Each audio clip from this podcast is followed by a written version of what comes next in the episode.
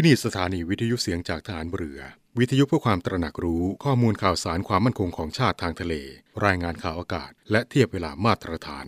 จากนี้ไปขอเชิญรับฟังรายการ นาวีสัมพันธ์ครับ ประเทศชาติจะเป็นปึกแผ่นมั่นคงได้ ก็ด้วยคนไทยทุกหมู่เหล่า พร้อมเพรียงกันปฏิบัติหน้าที่ของตน โดยมีอุดมคติและจุดมุ่งหมายอย่างเดียวกัน คือ ประโยชน์สุขของทุกคนในชาติ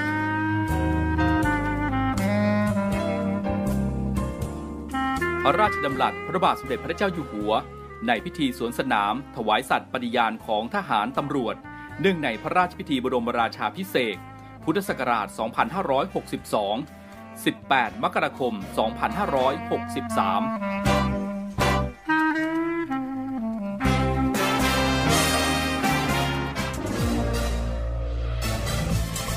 คุณกำลังฟังเสียงจากฐานเรือ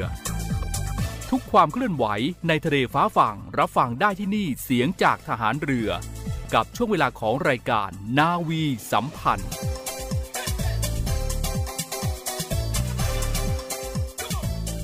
กองทัพเรือรวมใจพัก รักชาติ ราชศรัทธาสวัสดีครับคุณผู้ฟังครับ ขอต้อนรับคุณผู้ฟังเข้าสู่รายการนาวีสัมพันธ์นะครับ ในเช้าวันพฤหัสบดีที่ 26 เดือนพฤษภาคม ปีพุทธศักราช 2565 ซึ่งคุณผู้ฟังก็สามารถติดตามรับฟังรายการนาวีสัมพันธ์ได้เป็นประจำทุกวัน ในเครือข่ายสถานีวิทยุเสียงจากทหารเรือทั่วประเทศนะครับ ในช่วงเวลา 7นาฬิกา30 นาทีจนถึง เวลา 8นาฬิกาสำหรับเช้าวันนี้เป็นหน้าที่ของผมพันจ่าเอกอินตานามยางอินดำเนินรายการ ก่อนอื่นก็ต้องขอทักทายคุณผู้ฟังทุกๆทท่านที่รับฟังอยู่ทางบ้านกันด้วยนะครับ ในทุกพื้นที่ และก็ในทุกภูมิภาคที่ติดตามรับฟังรายการอยู่ในขณะนี้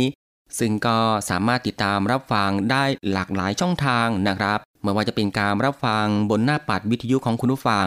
หรือว่าจะเป็นการรับฟังทางเว็บไซต์นะครับที่ www.voiceofnavy.com และก็ทางแอปพลิเคชันเสียงจากทหารเรือนะครับ ก็จะเห็นได้ว่า มีหลากหลายช่องทางที่คุณผู้ฟังสามารถเลือกรับฟังกันได้ รับฟังแบบสะดวกสบายครับ รับฟังได้ทั่วไทยแล้วก็รับฟังได้ไกลไปทั่วโลก และก็ทุกความเคลื่อนไหวในทะเลฟ้าฝั่งรับฟังได้ที่นี่เสียงจากทหารเรือนะครับทั้ง 15 สถานี 21 ความถี่ด้วยกัน และในเช้าวันนี้นะครับทางรายการก็ยังคงมีหลากหลายเรื่องราว ที่จะได้นำมาบอกเล่าให้คุณผู้ฟังได้ติดตามรับฟังกันเช่นเคย ซึ่งก็ควบคู่ไปกับการพักผ่อน การทำกิจกรรม การทำงานหรือว่าการเดินทาง และก็อื่นๆอีกมากมายนะครับที่จะต้องทำกันในวันนี้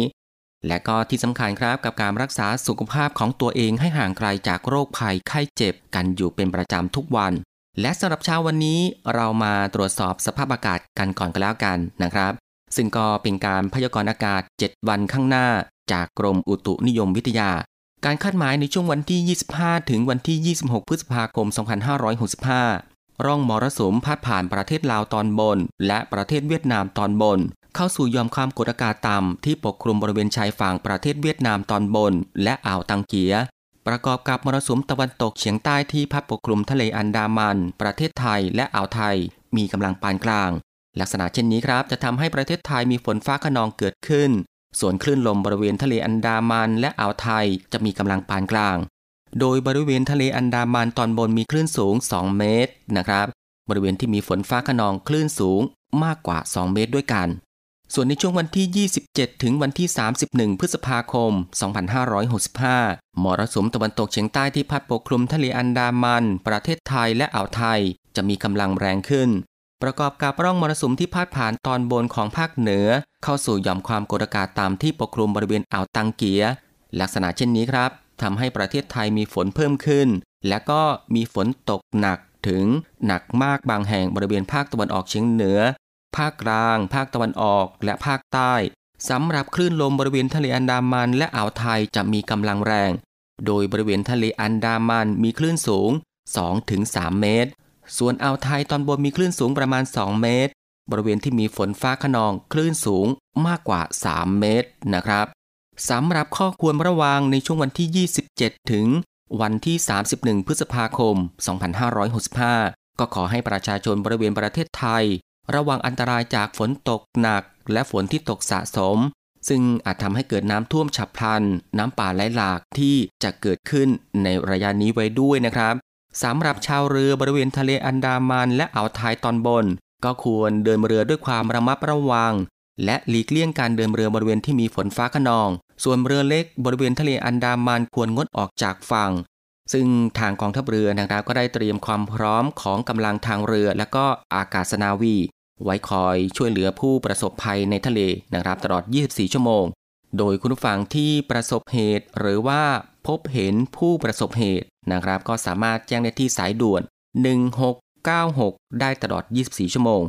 และเรามาต่อที่เรื่องราวมาตรการสถานการณ์การควบคุมโรคโควิด -19 ซึ่งในวันที่ 1 มิถุนายน 2565 ที่จะถึงนี้นะครับก็จะมีการยกเลิก Thailand Pass สำหรับคนไทย และก็ให้เปิดสถานบันเทิง ผับ บาร์ คาราโอเกะ โซนสีเขียวแล้วก็สีฟ้าซึ่งที่ประชุมสบคนะครับ มีมติปรับพื้นที่สถานการณ์โซนสี ในการควบคุมโรคโควิด -19 ให้เหลือเพียงโซนสีเขียว 14 จังหวัด สีฟ้า 17 จังหวัด แล้วก็สีเหลืองอีก 46 จังหวัด โดยพื้นที่สีเขียวแล้วก็สีฟ้านะครับ สามารถเปิดสถานบันเทิง ผับ บาร์ คาราโอเกะ ได้ตั้งแต่วันที่ 1 มิถุนายน 2565 เป็นต้นไป ภายใต้มาตรการ Universal Prevention อย่างเคร่งครัดนะครับ เช่น ตรวจ ATK ทุกๆ 7 วัน หรือ เมื่อมีอาการและก็มีความเสี่ยง ขณะที่ผู้ใช้บริการต้องแสดงหลักฐานการรับวัคซีนครบตามเกณฑ์ นั่นก็คือเข็มกระตุ้นนะครับ ซึ่งก็รวมไปถึงปรับแผนการผ่อนปรนมาตรการเข้าประเทศ เพื่ออำนวยความสะดวกให้แก่นักท่องเที่ยวมากยิ่งขึ้น โดยชาวต่างชาติยังคงต้องลงทะเบียน Thailand Pass อยู่เหมือนเดิมนะครับ แต่กรอกเฉพาะข้อมูลที่จำเป็นก็ได้แก่วัคซีนประกัน และก็หนังสือเดินทาง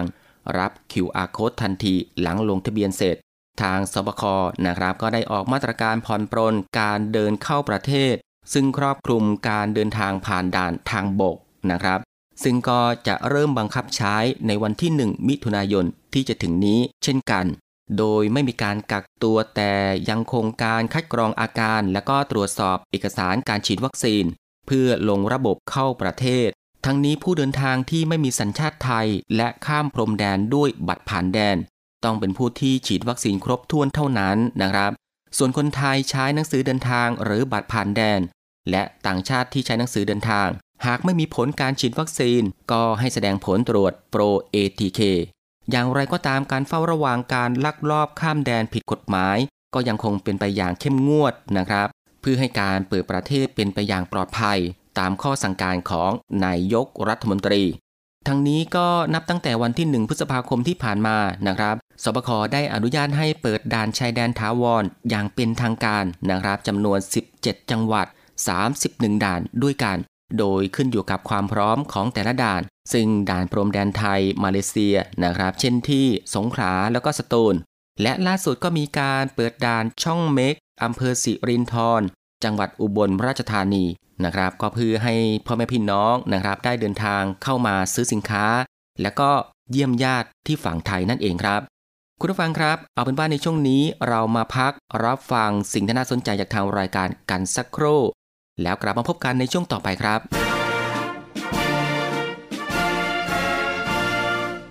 1696 สายด่วนสอนชน หนึ่งพันห้าร้อยไมล์ทะเลไทยมีนาวีนีเฝ้า ศูนย์อเมริการในการรักษาผลประโยชน์ของชาติทางทะเลหรือสอนชนทำหน้าที่อเมริการกำกับการและประสานการปฏิบัติในการรักษาผลประโยชน์ของชาติทางทะเล กับหน่วยราชการอื่น ๆ และระหว่างประเทศที่เกี่ยวข้อง เพื่อให้เกิดความปลอดภัย มั่นคง มั่งคั่ง และยั่งยืน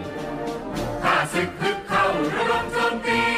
นาพบเห็นเหตุการณ์ที่เกิดขึ้นในน่านน้ำไทย ต้องการความช่วยเหลือ เหตุด่วน เหตุร้ายในทะเล แจ้ง 1696 สายด่วนสอนชน ปลอดภัย มั่นคง มั่งคั่งและยั่งยืน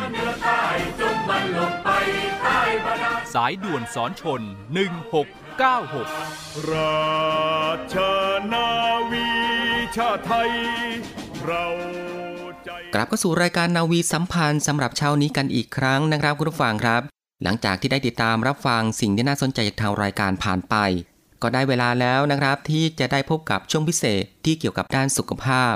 ในโครงการอายุรแพทย์สนทนาสถานีสุขภาพ กับนาวโทหญิงจิรัชยาศรีอรนในช่วงตอบทุกปัญหาปรึกษาสุขภาพรูปแบบใหม่นะครับ ซึ่งในวันนี้ในห่วงเดือนพฤษภาคม ก็จะเป็นการตอบปัญหาในเรื่อง โรคระบบทางเดินปัสสาวะผิดปกติ หรือว่า โรคช้ำรั่ว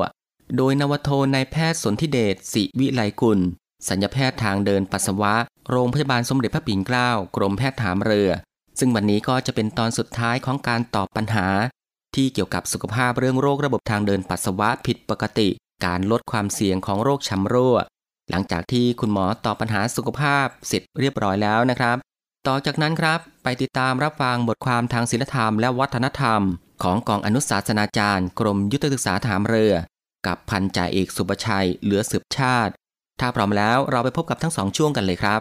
สวัสดีค่ะต้อนรับเข้าสู่ช่วงพิเศษของทางรายการในวันนี้คุณฟังคะเรื่องราวสุขภาพที่มาฝากกันอย่างต่อเนื่อง วันนี้ยังคงพูดคุยกันถึงเรื่องราวของ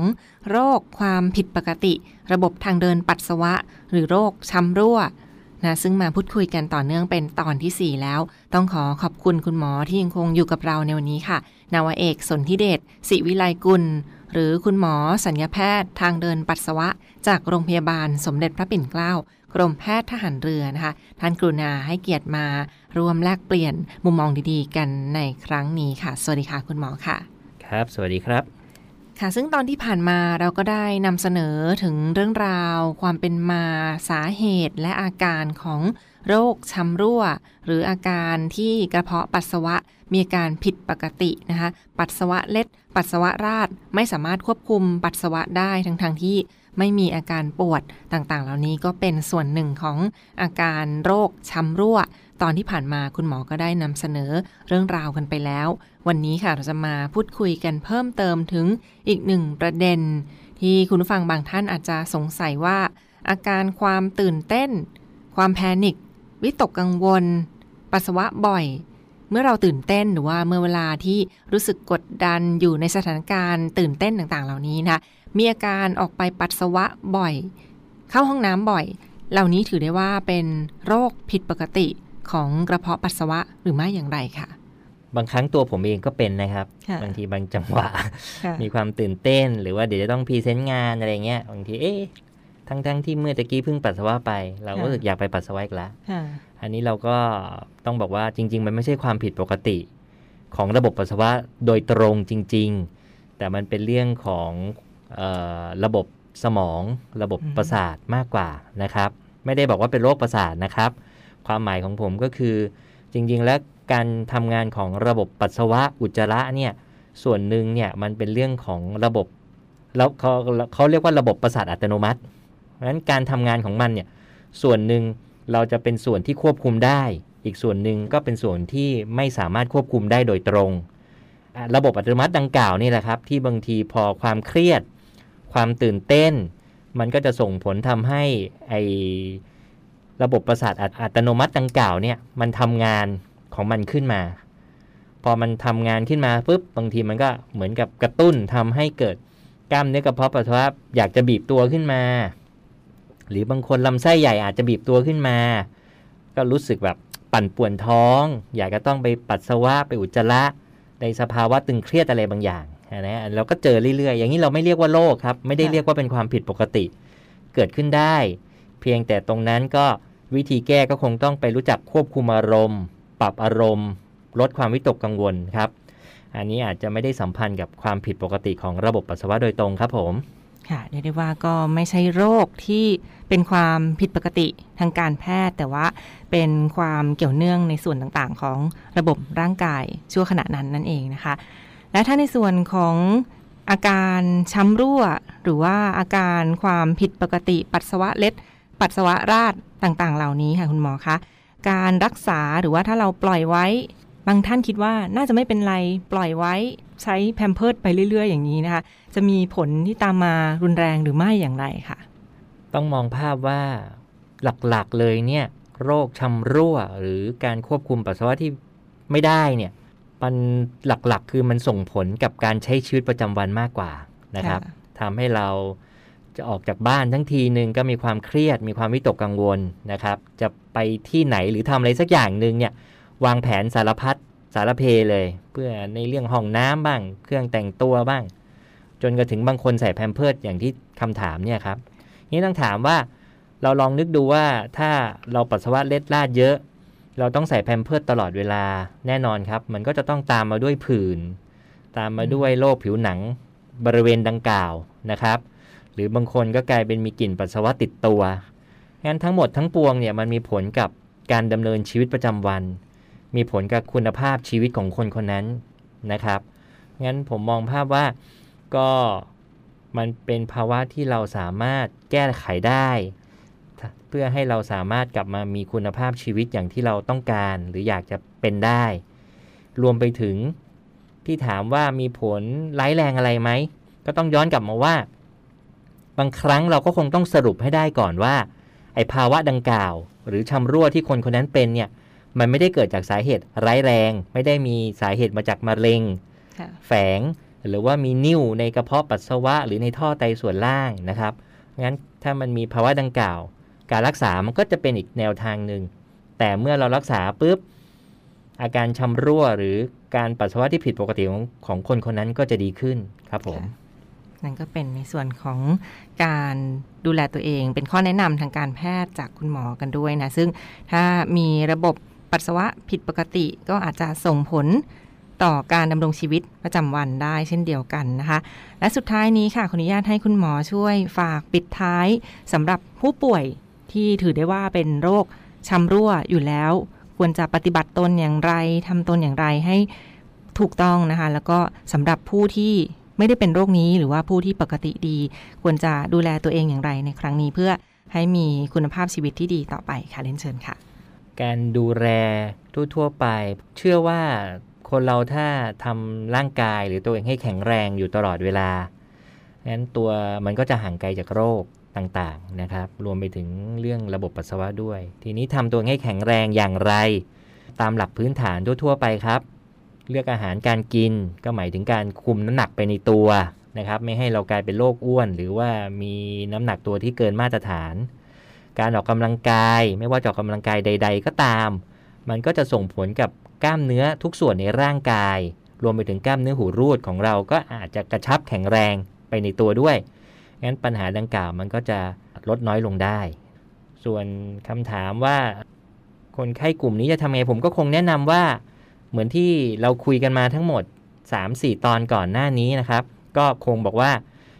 การวินิจฉัยแยกโรคคือสิ่งสำคัญที่สุดเพื่อไม่ให้เราหลุดประเด็นสำคัญ หรือหลุดโรคที่มันร้ายแรง เพราะฉะนั้นอย่าได้อายครับ ถ้ารู้สึกว่ามีปัญหาก็มาคุยกับหมอสัญญกรรมทางเดินปัสสาวะ เมื่อให้เรารู้ว่าจริง ๆ แล้วการวินิจฉัยของเราคืออะไรกันแน่ ส่วนถามว่าแล้วการวินิจฉัยแล้วเราจะรักษายังไง ก็คงต้องคุยกับแพทย์ ผู้ให้การรักษาการซักประวัติ ว่ามันจะมีวิธีทำหรือแก้ไขอะไรได้บ้าง รวมไปถึง ถ้ามันมีภาวะรุนแรงหรือโรคร้ายแรงแฝงอยู่ มันก็จะได้ไม่เป็นการล่าช้าเกินไปในการรักษาครับผม ค่ะและทั้งหมดก็คือเรื่องราวดีๆ ด้านสุขภาพมาฝากคุณฟังกันอย่างต่อเนื่องนะคะต้องขอขอบคุณเป็นอย่างสูงค่ะ คุณหมอที่ท่านได้ ทุ่มเท แรงกาย แรงใจ ในการดูแลรักษาผู้ป่วย และในการมาร่วมแลกเปลี่ยนมุมมองดีๆ ที่เป็นประโยชน์กับคุณฟังกันในวันนี้นะคะต้องขอขอบพระคุณเป็นอย่างสูง คุณหมอนาวาเอกสนธิเดช ศิวิไลกุล หรือคุณหมอสัญญาแพทย์ทางเดินปัสสาวะ จากโรงพยาบาลสมเด็จพระปิ่นเกล้ากรมแพทย์ทหารเรือค่ะกราบขอบพระคุณคุณหมอเป็นอย่างสูง และวันนี้ลาไปก่อนนะคะ สวัสดีค่ะ ครับ สวัสดีครับ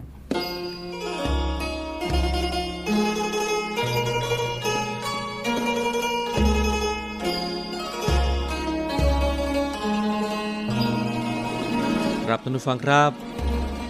รถขนขยะครับเป็นรถที่เต็มไปด้วยสิ่งปฏิกูลนะครับ เมื่อเข้าใกล้ใคร ก็มักจะต้องเดินหนี เพราะรังเกียจในความสกปรกและกลิ่นเหม็น แต่สำหรับคนที่ทำหน้าที่ขนขยะที่มากับรถขยะนั้น กลับสัมผัสกับสิ่งปฏิกูลเหล่านั้น อย่างหน้าตาเฉย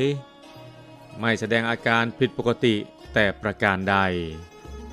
ทั้งนี้ ก็เพราะมีความเคยชินต่อสิ่งเหล่านั้น จนรู้สึกเป็นเรื่องธรรมดา ในด้านพฤติกรรมทั่วไปครับการที่คนบางคน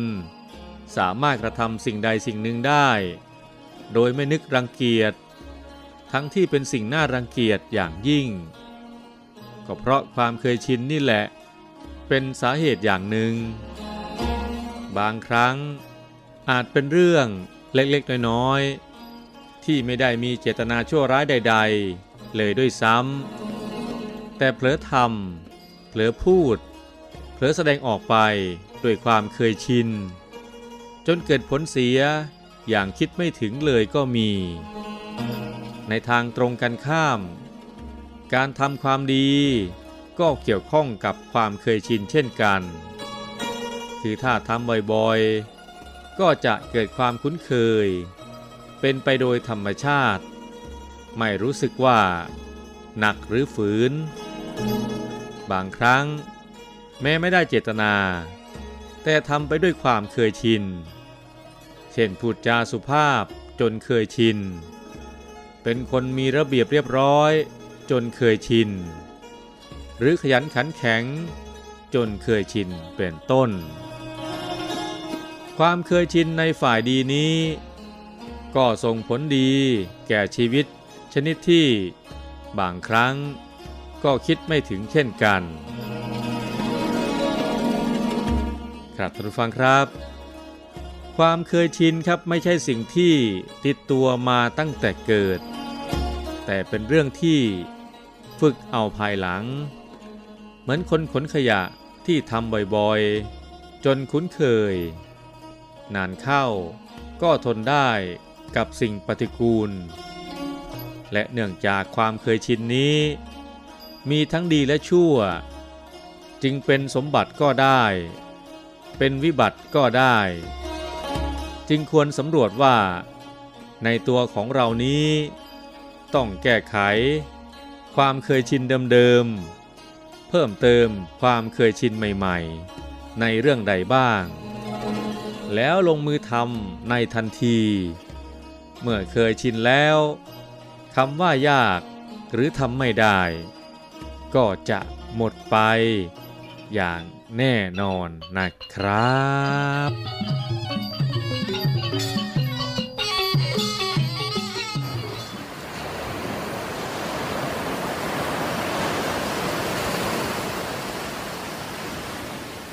หาดทรายขาวน้ำทะเลใส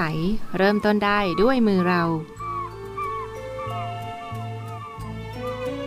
ขอเชิญร่วมเป็นส่วนหนึ่งในการดูแลรักษาท้องทะเลไทย ไม่ทิ้งขยะลงแหล่งน้ำชายหาดและท้องทะเล เพื่อลดปัญหาขยะมลพิษ ลดการใช้ถุงพลาสติก ไม่ทำร้ายสัตว์ทะเลหายาก และทำการประมงอย่างถูกวิธี เพื่ออนุรักษ์แนวปะการังอย่างยั่งยืน และท่องเที่ยวแบบวิถีใหม่ ปลอดภัยต่อธรรมชาติกองทัพเรือสนับสนุนการปกป้องรักษาทรัพยากรธรรมชาติทางทะเลของไทย เพื่อความอุดมสมบูรณ์และยั่งยืนตลอดไป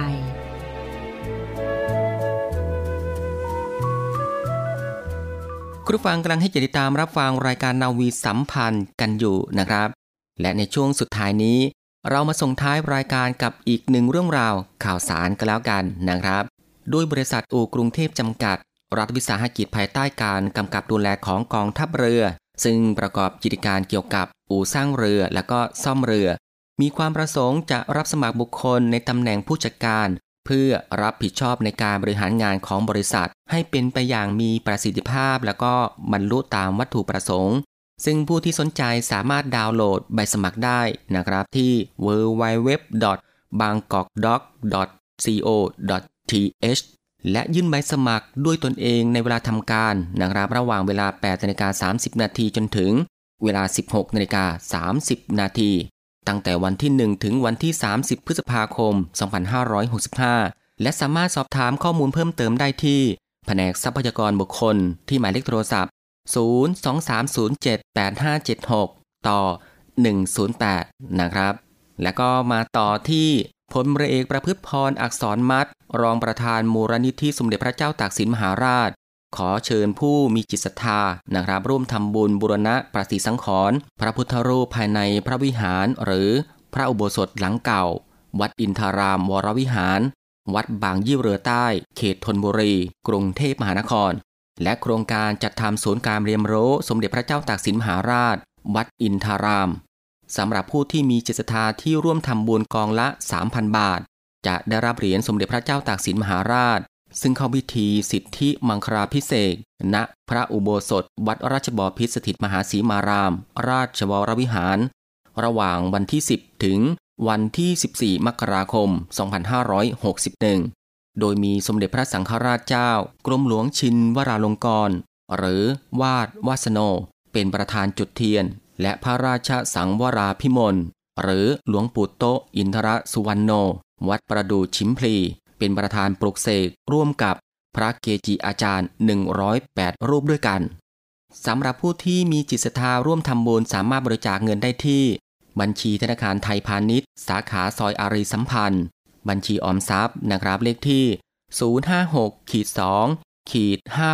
58242ขีด5ชื่อบัญชีโครงการบุรณะพระพุทธรูป และศูนย์การเรียนรู้สมเด็จพระเจ้าตากสินมหาราช โดยใบเสร็จก็สามารถนำไปลดหย่อนภาษีได้ครับสำหรับคุณผู้ฟังที่มีความสนใจนะครับ ก็สามารถสอบถามอะไรเพิ่มเติมได้ที่นาวโทอาวุธหลำเพชรที่หมายเลขโทรศัพท์ 0809415536 และนาวโทชัยนาวีคุ้มสุภา ที่หมายเลขโทรศัพท์ 0819343783 หรือดูรายละเอียดได้ที่ Facebook มูลนิธิสมเด็จพระเจ้าตากสินมหาราช นั่นเองครับ คุณผู้ฟังครับ นี่ก็คือทุกๆเรื่องราวในทุกช่วงของทางรายการ ที่ได้นำมาบอกเล่าให้คุณผู้ฟังได้ติดตามรับฟัง ในรายการนาวีสัมพันธ์ของเช้าวันนี้ และก็มาถึงตรงนี้ครับ รายการนาวีสัมพันธ์เช้านี้ก็ได้หมดเวลาลงแล้วครับ ติดตามรับฟังรายการของเราได้ใหม่ ในเช้าวันต่อไปนะครับ ตั้งแต่เวลา7นาฬิกา30 นาทีจนถึงเวลา8นาฬิกาสำหรับวันนี้ผมพันจ่าเอกอินตานามยางอิน พร้อมทั้งทีมงานนาวีสัมพันธ์ทุกคน ก็ต้องลาคุณผู้ฟังไปด้วยเวลาเพียงเท่านี้นะครับ ขอพระคุณคุณผู้ฟังทุกๆทท่านที่ให้เกียรติติดตามรับฟัง ก็ขอให้คุณผู้ฟังนั้นโชคดี มีความสุขกายแล้วก็สุขใจ เดินทางปลอดภัย ห่างไกลจากโรคภัยไข้เจ็บกันทุกๆทท่าน สวัสดีครับ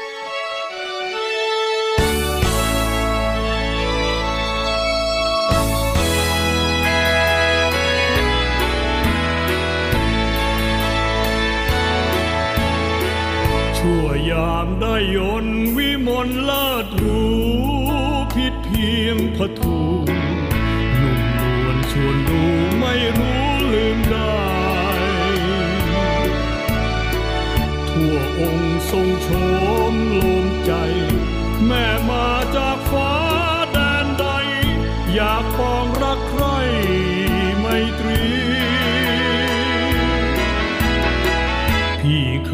ร่อนเร่ทะเลสุดฟ้าดินแดนนานา เจอนางงามตาทั่วทุกทางที่ ไม่เคยวันไหวใยดี เทียบทันมิ่งขวัญนารี น้อมใจพี่ให้เกิดผูกพัน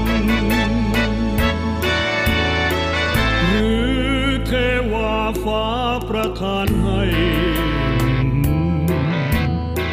เจ้าเป็นหวานใจนาวีหรือนั้น เทพไทยจึงชักนำ ให้เรามาสัมพันธ์ โอ้จอมขวัญโปรดเอ็นดูใครเชิญพองเพนน้องเป็นศัก สีหวานใจนาวีสง่าราศีแห่งฟ้าประดูหากใจเจ้าเห็น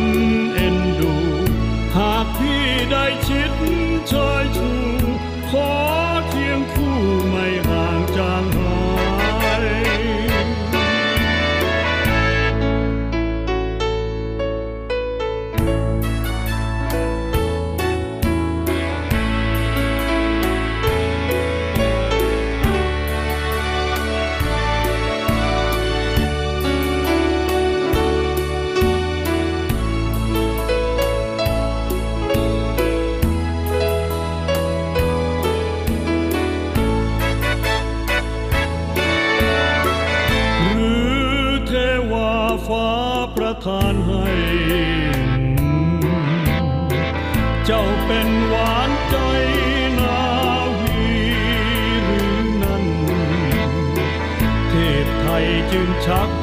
นำให้เรามาสัมพันธ์โอ้